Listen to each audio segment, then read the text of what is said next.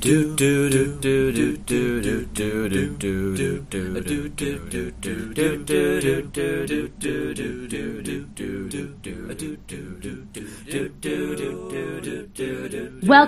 to Idea Factory Giveaway, a guest guided mapping expedition to the borders of human creativity. This is my normal voice. I'm your co-host Jon, and this is all my fault. I'm your co-host Besha, and I'm still reluctantly considering the possibility that this is also my fault. How's it going, Jon? it goes well. I uh, I just I love your normal voice, and I, I feel like you know I just I just want to be friends with it at all at all times. Oh, it's it's oppressively cheerful. It would be pretty pretty difficult to be friends with. I can't, I- I can't hang feel- with people that aren't depressed at least ten percent of the time. I mean, you know, that's fair. That's how's it going? How's it going up in? Up, uh, are you escaping the um, the heat wave that seems to be baking the rest of the West Coast? We have. It, it hasn't been worse than usual. It, it is way Oh. too hot here for me because it turns out I liked living in the Bay Area and always having to carry a light sweater. But. But yeah, we're not doing that. Like one of my friends is posting just photos on Instagram of like a progression of the temperature in Pasadena over the course of the day, and I'm like, I mean, it's your fault. It, it, it, yeah, it sounds hellish. I don't understand how any of my friends in LA are still alive. It's alive. 115 fucking degrees. That's, I mean, that's like Death Valley temperature. That is. That's disgusting. It's madness. Yeah, yeah. It's. I mean, for our part, it has gotten. It's. I will say that it's gotten hot up in Oakland, but uh, you know, I mean, I've. I don't have any AC. I've just. I've. cu- I've shut all the blinds in the house, and uh, I've. You know, I mean, I'm, I have yet to die, so I. I feel. I feel pretty good about where we are. Uh, we'll, we'll see if I'm still alive come three o'clock, but uh, you know. Yeah. As for right now, A, a fun thing about Portland is that everyone's in denial about how hot it gets, and I hear that to some extent people think this might be global warming. Is that it has progressively gotten worse in the summer, um, but so nobody has an AC, and they're like, Psh, ACs. Those are for tourists. well, fuck The last you. time- I've got one, but only in one room. Yeah, yeah. No, the the last time I was in Portland, it hit like it hit hundred degrees a couple of Yeah, days. it does uh, and it was yeah, it was hideous. Kind of like the, when I when I was used to live in Boston, nobody had air conditioner because they had this like Puritan strain of, you know, you deserve this, you should suffer this. It, I mean, there. I would have to assume that cities in the South at least embrace air conditioning, As far as I know, yeah, right? yeah. Uh, My my partner is like, yeah, of course you have air AC. I mean, yeah. I've I've got a friend in Phoenix who uh, I, she must have air conditioning, Oh yeah, Phoenix will kill you.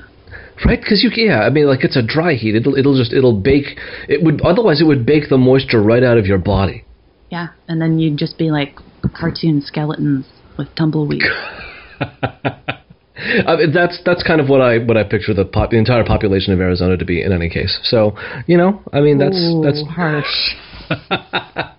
Is it perhaps time for us to introduce our valued guest? Pastime. Welcome, valued guest. Hello, hello.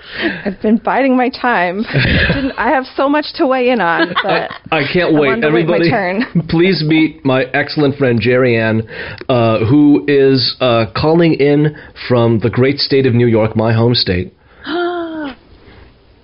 Yes, also from a heat wave, also without air conditioning, also just like sweating in a sauna. So God, just uh, Disgusting. raising my sweaty fist to all of you in, in unity. Do you? I mean, uh, you are you in a place? Uh, I, here's the thing about b- being in the Bay Area is that I feel like I have mosquito privilege. Like, Yeah, I haven't had do. to deal with mosquitoes since I moved here in like 2001. Uh, But more importantly, in my opinion, is you don't have humidity, Yes. and that makes all of the difference in the world. yes. So, uh, I, you know, for our listeners at home, I spent the last 15 years in San Francisco, so I know very well what Mr. Song is talking about. Um, but about a year and a half ago, I moved back to New York, like in the Catskills, in the mountains, in the Hudson Valley. So you get all of the humidity, all of the bugs, everything that is awful about heat in summer. I will take a 100 degree dry heat any day of the week. you just tell me when you want to swap places. I'm there. oh wow! Yeah, but I mean, you know, on the bright side, you get actual seasons back, which is nice. Yeah, I mean, two out of four of them are fantastic, and then the other two are woefully uncomfortable. So. uh, just trying to acclimate to that. But I love winter and I love fall, but you're just like soggy and wet all spring, covered in mud, and then in the summer like you forget how you're standing still but you're dripping with sweat mm. because of the humidity. And you forget about that when you think of summer memories of like oh i'm in the pool and i've got my watermelon and oh, shorts and yeah. i'm outside. No it's miserable. I just i want to hide inside.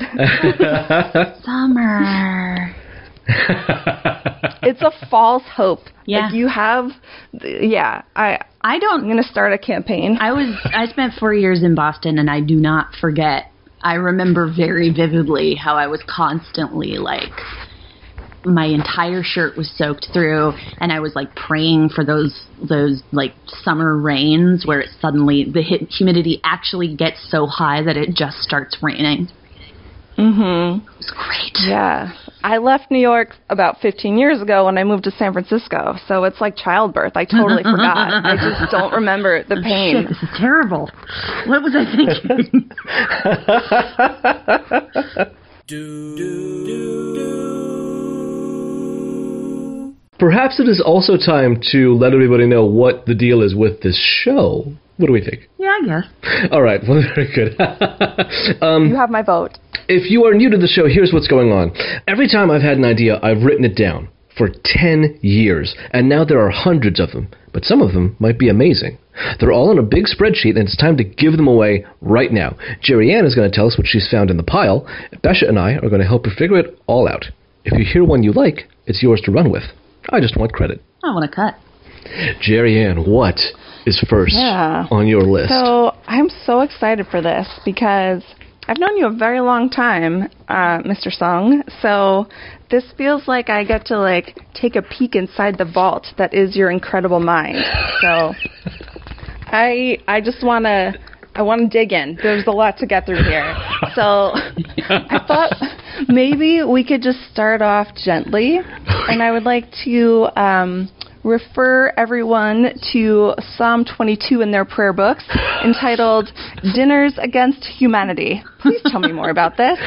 Oh, Okay, okay. This all right. This was a um, this was a variant. I'm fairly certain this was a variant of a a great idea that a buddy of mine had a, a while ago. Um, he'd called it Pies Against Humanity, and it was all it was was just um, uh, he got a whole bunch of people together in like a like a boardroom basically, and uh, we were all just going to play Cards Against Humanity together. But also people were bringing pie. So we had like five or six different pies, and then you know like there were two different games going of cards. It was great. It was a lot of fun. Um, I feel like I wanted to do that, but also but instead of pies, just have like a big dinner party, and then you know, and then just play Cards Against Humanity. This was before um, Slash came out, though, which oh I, yeah, I would I, I would do that. Right? Yeah, Slash is I feel like the superior. Um, in fact, Geri-Ayn, We've played this together. I feel have, like you but, introduced uh, for, me to this game. Possibly. But for our friends at home who are not familiar, uh, would one of you like to explain Slash? It's I mean, it's basically it's it's it's played the same way that you would play a Cards Against Humanity or an Apples to Apples, where you know one person holds a card and they're like, okay, I need everybody else you know who's playing to to give me to a match, match for this card. card. Yeah, but what it is is you're creating romantic pairings, and all of the cards are characters from books, movies, uh, TV shows, like every pop culture thing that exists, historical figures even, and so you will end up being like, okay, I want you to give me the perfect romantic match for Gandalf the Grey, and everybody just has to pick from their hand of cards and be like, "Oh fuck, I don't know." Uh, and it is, it's hilarious and excellent, uh, and I highly recommend it. A plus plus, one of the best game nights ever, and I do finally recall that we played it on Valentine's Day. Oh my god, we did. Yeah. So, uh, highly recommend that game. But I have to say, if I'm if I'm being honest, I am a little disappointed with what uh, Dinners Against Humanity turned out to be. I was expecting something where like you draw cards of like a side dish, an entree, a salad, whatever it is, and then you just have to like make that dinner, and it's all like flapdash. Holy shit. Whoa. That's an amazing idea. that is.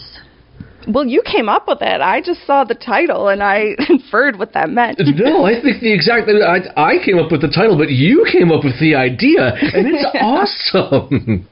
Right.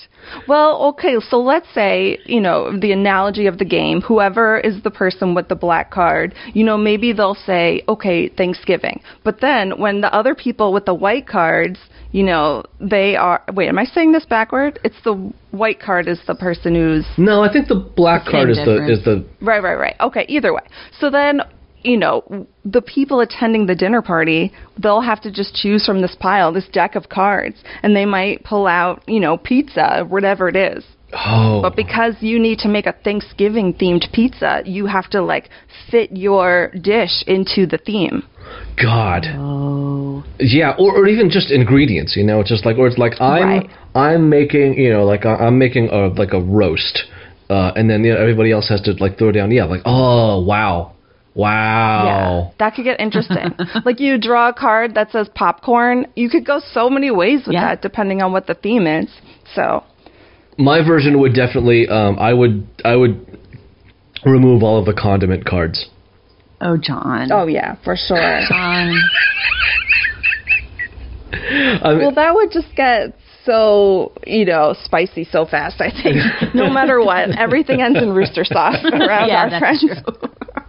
True. I'm just saying, I'm just saying, but that is that no, that is an amazing idea, and somebody should steal it. Yeah, that was great collaboration. Love it. Okay, so now that we're warmed up, let's dig into something a little meatier. Uh oh. Uh, so you have an item here called stilt basketball. That's S T I L T. Oh, Playing basketball wearing stilts. I have so many follow up questions, but first, uh, please give us an overview of what you envisioned. I, I, I I'm not entirely sure whether it is uh, it is like a, a version of basketball where regular people, like let's say you know like me and I- I mean Oh, yeah.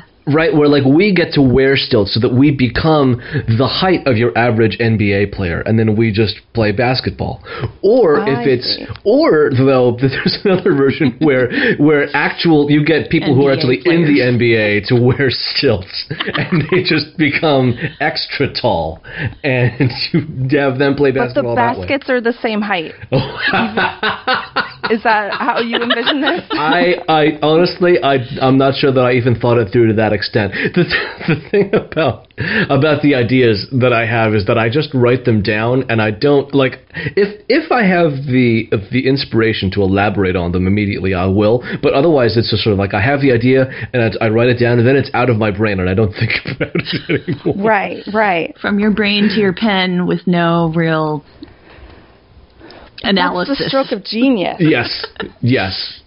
Because when I read this, immediately I thought, um, you know, of just uh, professional players wearing stilts. Yes. And I envisioned that the baskets would be higher, but I guess the reason why my brain went there is I I don't know if you guys have been reading these stories or, or hearing about uh, they call it the the Elam ending, which is kind of like they're trying to come up with ways to make basketball more enjoyable because it's just goddamn infuriating when you're watching a game and everyone like the last 10 minutes take half an hour an hour because people just keep fouling and it just takes so long. People are running out the shot clock. Either way like it just has become a farce. And so basketball is not as enjoyable as it used to be. So people are trying to come up with ways to make it more interesting Oh. more watchable. And so that's immediately where my mind went. It's like this is like another basketball adjustment to make things a little more interesting. and this is just how the p- sport is played now forever. right. I mean, stilts. eh, It's not a bad idea. I No. could see.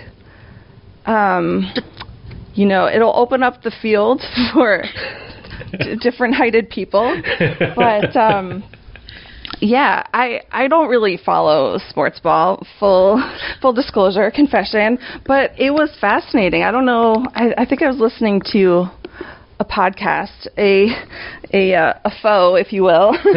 um, but uh, they were talking about how. Um, this proposed change to the rules in basketball would be that when the game clock hits three minutes, they just turn the clock off.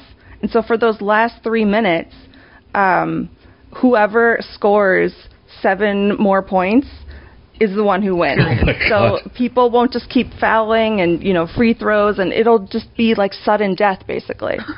and so it's fascinating. And you know Nate Silver did all of the stats on this, and you know they looked at percentage wise, you know currently the amount of points scored in the last 10 minutes of a game, yada yada. And so like there's Mensa members who've written articles about this because it's like a viable thing and it makes sense.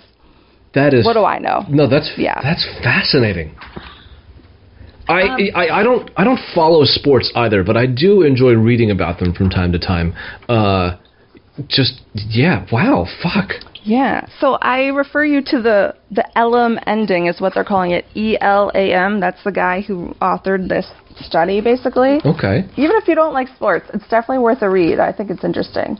And then um, we should all start commenting. Add stilts. Add stilts. The only thing this is missing is stilts. Okay, so I am now doing research on stilts because I was like, wait, don't you need to hold on to them with your hands too? Mm. Um, and I am learning that stilts have come a long way. A uh, quick DuckDuckGo image search, um, sponsored by DuckDuckGo, uh, gives you like two or three shots of the old school wooden stilts that I'm picturing when I think of the word stilts, and then Indeed. everything else looks like um, like performance Paralympics gear. Like Oh yeah. they've got like uh, they've got Titanium? like springs. and Please tell me they're made of titanium. Some, I'm sure Yes. some of these are. they look like some Spring Heel Jack shit combined with like the Paralympics, and apparently that's where stilts have gone these days. I don't really know. And then you can spray paint them to match the team colors. It's just just part of your uniform. And they now you could put logos on on. there. they strap on Yeah. your legs Nike so your hands stilts. are free.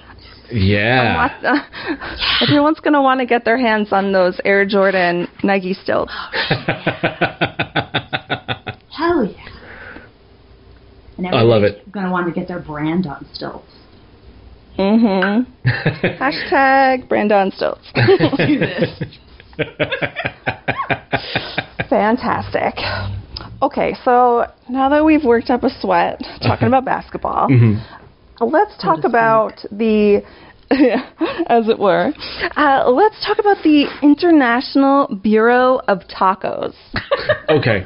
It's it's very similar to the International Bureau of Dumplings, um, except that I'm not certain that every culture, uh, in in the way that every culture uh, on Earth has at some point invented the dumpling. Um, I'm not sure that the same can be said for tacos. However, I'm fairly certain that every culture on Earth has invented something that would be delicious in a taco. Oh. So so basically, yeah. So it's like, um, you know, it's, it's the same kind of thing where it's a restaurant and um, there's like, uh, you know, a place you you where like there's it's almost like just like one big line. Like like at a subway or a Chipotle or something where there's like tortilla at one end, but then like there's just a vast array of ingredients and and you know like a person to make you the tacos and you just get to pick like what you want in there. It's like uh, you know what uh, Italian sausage or how about uh, General Tso's chicken, um, and then you know like whatever you feel like would go good on top of it. And at the end of it, uh, you know your your your tray is, is simply weighed, and uh, you are charged based on the weight of your you know of. So Of your it's it's just Yes, or, or your plate of tacos, you know, because um, or maybe maybe you're charged on a per taco. Like I'm not sure exactly. They're, think you they're, have they're, by weight. It's like a salad bar, except it's a taco bar, and it's much more interesting. yes. Yeah, agreed. Agreed. So again, my mind went to a completely different place when I read this. Okay. And uh, I guess it's uh, from living in San Francisco for so many years because San Francisco takes their tacos and their burritos very, very seriously. Um, and so, even though I lived there for so long, I I never fully understood the depth of this obsession. I really tried, and I would go on taco crawls and burrito crawls, and people would, you know, argue over papalote or whatever. But um, so I was just coming from that background. I imagine that this International Bureau of Tacos was like, you have to be so in the know and so like in the inner circle of the Mexican cuisine that when you're traveling abroad, let's say you're in Germany, you like flash a secret pass that shows that you're in the International Tacos and like you're worthy of eating in this taco restaurant. You were whisked because we all know. Yes, to a secret room, right? Because we all know that outside of like California or we'll, we'll say the southwest of the United States and Mexico, obviously, but outside of like the country of origin, you really can't find good Mexican food. Oh, it's pretty terrible. And this is someone, you know, I'm born and raised in New York, living in New York again. There's terrible Mexican food here. So I feel like I need this International Bureau of Tacos card so that I can just flash this pass at the embassy, like show my passport, and then they like direct me to where the secret good tacos are. I I'm in awe. That is a that's a brilliant idea. Like, Like you're traveling in Australia and you're like, oh man, I really need a taco. yeah. And then you're like, let me check my visa status. Okay, good. My International Bureau of Tacos pass. Still I have a visa for Australia. Yeah, exactly. Let me go get it stamped. Yeah. And you go to the embassy and that, yeah. See, I God. envisioned this more like an international bureau of weights and measures for tacos that would improve Mm. international standards in taco creation so that you wouldn't have to eat those crap tacos. But I Right. do kind of like belonging to secret societies. So I'm sold on that. yeah. Yeah, These are all valid interpretations. I think there might even be a way to combine all three. Oh, I 100%. Uh, I love all of these. Okay, so uh, shall we move on to another topic? Yes. that I have selected for us. Now, uh, I know we've been talking about tacos and food, and so this segue hopefully will not um, make everyone throw up from nausea. but we're going to move on to uh, a theme park Okay. idea, and this theme park has to do with you go in and you just flip switches and open airplane doors, and that's it. Yes. yes. It's- Right. It's a theme So park. there's no loop to loop necessarily, like you're going to throw up your tacos on the roller coaster. But still, this is a theme park I very much want to go to. Right, like it's it's it's full of like buttons and switches and all the like you know they're like big red buttons and stuff. Where it's like don't hit this or don't pull this switch or whatever. And you just Fuck do it. that. You get to do it and like you know like yeah and it, there's there's like five different plane interiors you know and like because I imagine this would be a fairly high throughput park where like you know where like somebody you finally get to like to like pull the emergency hatch and like do the thing and deploy the slide and like fuck yes like Everyone wants to do that slide. Yes. Everyone. Yes. That so that's yeah, that's what it is. One of my friends gave me this little fidgety thing that I think must have come from like ThinkGeek or something. That is a cube with like buttons to push on one side, and then switches to flip on another side, and then a little dial that you can rotate on another one. And I don't even remember what else. And it was like a small version of that. That Yeah. was very satisfying to hold in your pocket and just keep flipping it over and flipping the switches. But it didn't have that additional thrill of signs that say "Do not push this button." So I feel like Right. this it it is it is related, but this this is still a niche that needs to be filled. Uh, like Yeah. so many like decommissioned airplane and helicopter cockpits. You just get to sit in it and just flip all the fucking switches. Like Yes. Precisely. So uh, I don't want to brag, but humble brag. I actually went to astronaut training, so at NASA, and so uh, a big section of that that training while I was there was you sit in the cockpit of a spaceship and you have to Switches. push all the dials and things, but you know, so that they actually work because you're in a flight simulator. but let me tell you, my only urge was to just push every button, move every handle, because everything is on the ceiling above your head, all in front of you, all around you, and I it like took all of my control to like just fly the thing, don't push any of the buttons. But I just wanted to be that kid in an elevator that just like pushes every button to see what it does. Right? So, just from that experience, I can tell you I will be first in line at this theme park. But I also, when I read this, I, in my mixed up head, had a different interpretation slightly.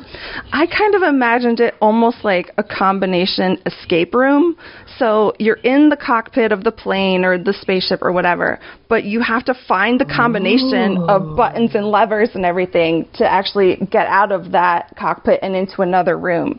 So you have to push everything and poke everything to find Yeah. the escape. I'm sold. It's encouraged.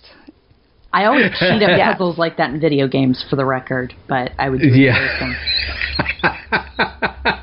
It's Like- so satisfying in person, though. Exactly. It's not quite the same. I, f- yeah. I find it annoying when. I just want to get to the like companion romances in Dragon Age that I have to figure out what buttons to push in what order to make the flames light up. But the tactile part of that, of going tick tock, Right. ah, I'm sold. There, it's not just buttons. It's like switches and levers, and it's like above your head or like below you, and then it's Maybe some it's like dials of that movement. turn that have like the little for sure. Mm-hmm. Yeah, that have the little dip in them that you can put your finger in to turn them. And then you feel each click as you turn it. Oh yeah. Th- there would actually also be uh, like a science fiction version of this where you sit in the Millennium Falcon cockpit. Because Oh, like, hell Oh, yeah. right, all the switches and that fucking hyperdrive lever. Like, yes. Okay, Yes. so Yeah. my significant The other- Enterprise is clearly here too. Oh, that too. For sure. uh, Yes. My, sig- my significant other is a is a big. Really, I think he's more of a Harrison Ford fan than a Star Wars fan. And he told me that apparently Harrison Ford sat down in the set and was like, "Okay, how do I drive this?" And they were like, "It's a set." And he was like, "Yeah, but it needs to look real." And so he figured out what he wanted to do to drive the Millennium Falcon because they were just like, "I don't know, we stuck some buttons on it. It looked cool." He's a pilot. That makes sense. It's true. Harrison Ford is like a, a pretty high level pilot, from what I understand. Yeah, although I Uh, wonder if that predates. I, I wonder if that oh, came Oh, yeah. from flying the Millennium Falcon. Chicken or the egg, right? Like, did he get interested in flying because of the Millennium Falcon, Yeah. or the other way around? Fascinating. I don't. Yeah, I don't know the answer. Interesting. We'll have to. Well- We'll have to find. We'll put an asterisk on this. I could, I could actually follow just up for lean that. into the other room and be like, "Hey, sweetie." he, would, he would absolutely know off the top of his head, but this is a podcast for for ideas, not for making my Not for. significant other do do tricks like a performing monkey. We're not here to fact check. This is not about facts. This is about imagination. exactly. Oh, I love, love fact that. checking. On the spot internet research is half of my role here, I think. And now I would like to discuss atheist charity work. Huh. Hell yeah. So, yeah. So there weren't really notes in here about this, but I mean, I think it's pretty uh pretty self-evident that every time you want to go do charity work, they want to involve Jesus and God with that. Yes. And um, so tell me more about what you had in mind for atheist charity work. So, I mean, I, the basic deal, right, is just that, like, okay, like, if you're atheist and you just believe that there's no God and no heaven, no afterlife, that means that, like, it's even more important to treat people nice in this world, right? So, there, I mean, shouldn't there be a shit ton of atheist charities that their, their whole deal is like, hey, fuckers, like, why don't we improve the world that we're living in right now, uh, and we're gonna do it, so help or don't. Hell yeah. Right. like I, yeah I, I- I feel like I mean it's it's weird that there isn't at least one prominent one Yeah, that is interesting. There, I mean, there Hmm. there are definitely secular organizations, but there are there are none that are explicitly like we're here to. Well, I don't know about that actually. The secular humanists are pretty serious about that kind of thing, aren't they? I guess, but maybe they're just not loud about it in the right way because I don't Yeah. know that they exist. You know what I mean? Like, They're too busy slamming Islam and telling people that they're stupid for believing in God. Usually, not Yeah, the that's secular not a humanists, part- but atheists in general.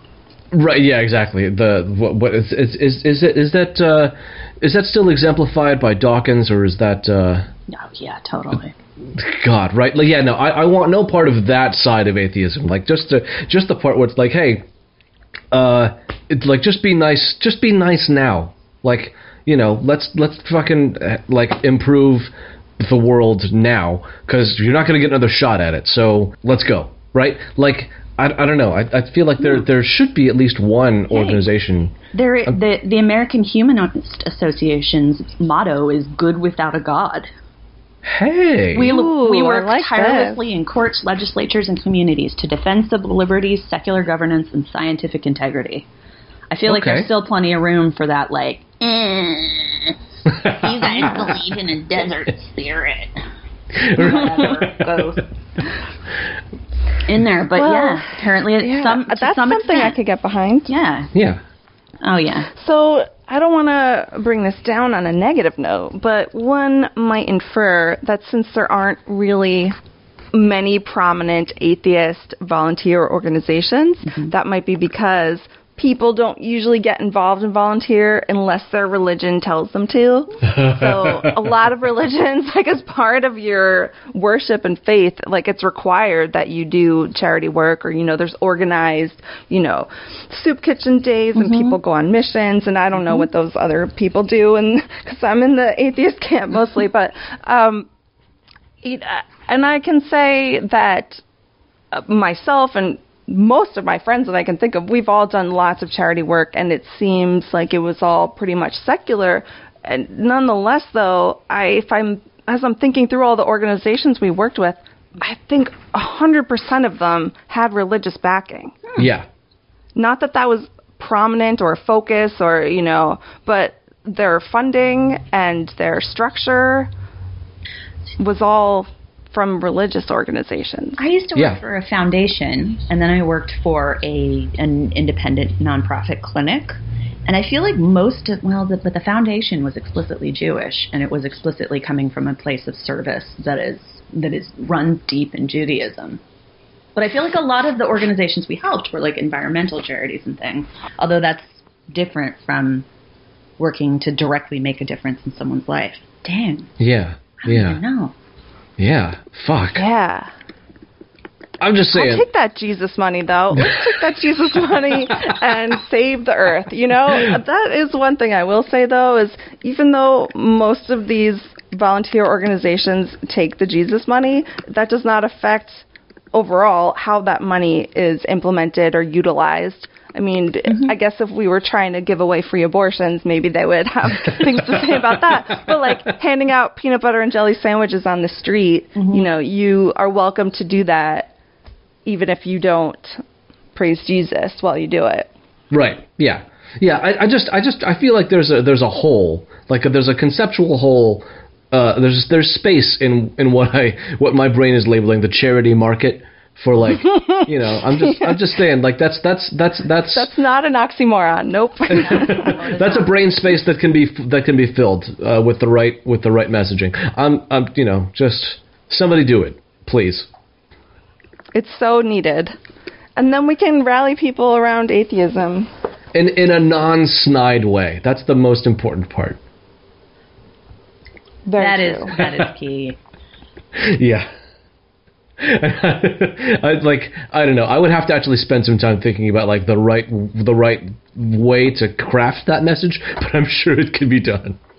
Good. I think "good without God" is is a is a pretty great tagline. So something along those lines. Yeah. Also, also yeah, that totally. hey, we're all stuck here, assholes. This is the only life we get. So don't, let's, let's make it not completely fucked up. right. Yes. Maybe don't phrase it that way, but your fault.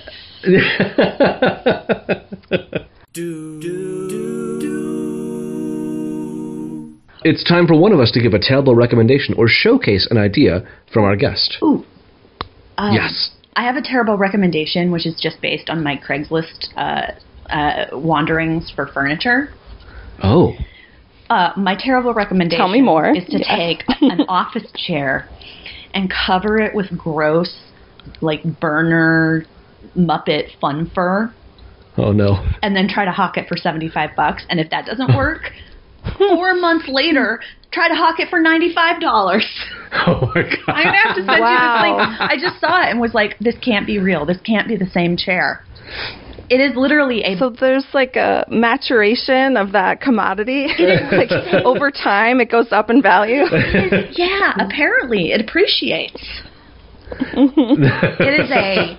It is honest to God a plain black office chair that someone has covered in pink fun fur and described it as a sweet, feminine, shabby chic style. wow. So that's my terrible recommendation: is just stick hmm. fun fur on regular objects and then attempt to sell Step them. two, make millions. Step two, get rich. Step one, fun fur. Yep. Step two, Step four, profit. yeah, exactly. uh, no, that is that that's I'm perfect and texting it to terrible. Jon right now. I hope you get the preview. Anyway, In the meantime, recommendation. that's Where, can, that's where perfect. can we find you, Jon? It's actually much easier uh, to find me and all the stuff that I do on the internet thanks to my friend Jen, uh, who is Jennifer Marie on Twitter. She's actually uh, a sometime guest co-host uh, whose episodes you can find in the archive. Uh, my whole deal has been streamlined thanks to her. Just go to flavor.country for links to all of my social stuff, the Instagram, the Twitter, uh, and the newsletter I write, which I guarantee you will like. I am a subscriber myself. Me too. I'm I, into it. I thank you all. I can attest to that fact. Awesome. So, um, if people want to find me on the internet, um, I am at Geri-Ayn on all of the things, and that is spelled G E R I A Y N, just to mix it up a little. Uh, but fair warning, folks, uh, I'm kind of off the internet at the moment, so all of those accounts are there, but you'll see they're kind of dormant. I'm taking a little internet time out, so while I'm living in the woods in New York, away from San Francisco, I'm basically a recovering tech entrepreneur living like a hermit in a cabin in the woods, so I don't really do much on the internet, but you could still find me there. That sounds so lovely. Oh, it is. We could have a whole episode on that and just like living in the woods, like wilderness related ideas. So they will not be relatable to 99% of your audience, but they occur to me pretty much every day. Amazing. Yeah, like no one else that is listening chops wood or like has chickens that they're taking care of and needs to like yeah, I just come up with ideas. you never know, but another episode about the wilderness. awesome. Besha, what about you? You can find me on Twitter at Besha, B E S H A. Lovely. And uh, hey, friends, if you haven't yet, go ahead and subscribe to this show by searching for Idea Factory Giveaway in your podcast app of choice. And if you don't find it, let Jon know. If you're already there, please. If you'd like, give us a five star rating and a nice review. It will help us out a lot and it will make me feel better about my student loans. Thank you. And remember, if you've heard an idea you like, go ahead and do it. I just want credit. And I want a cut. do do do do do do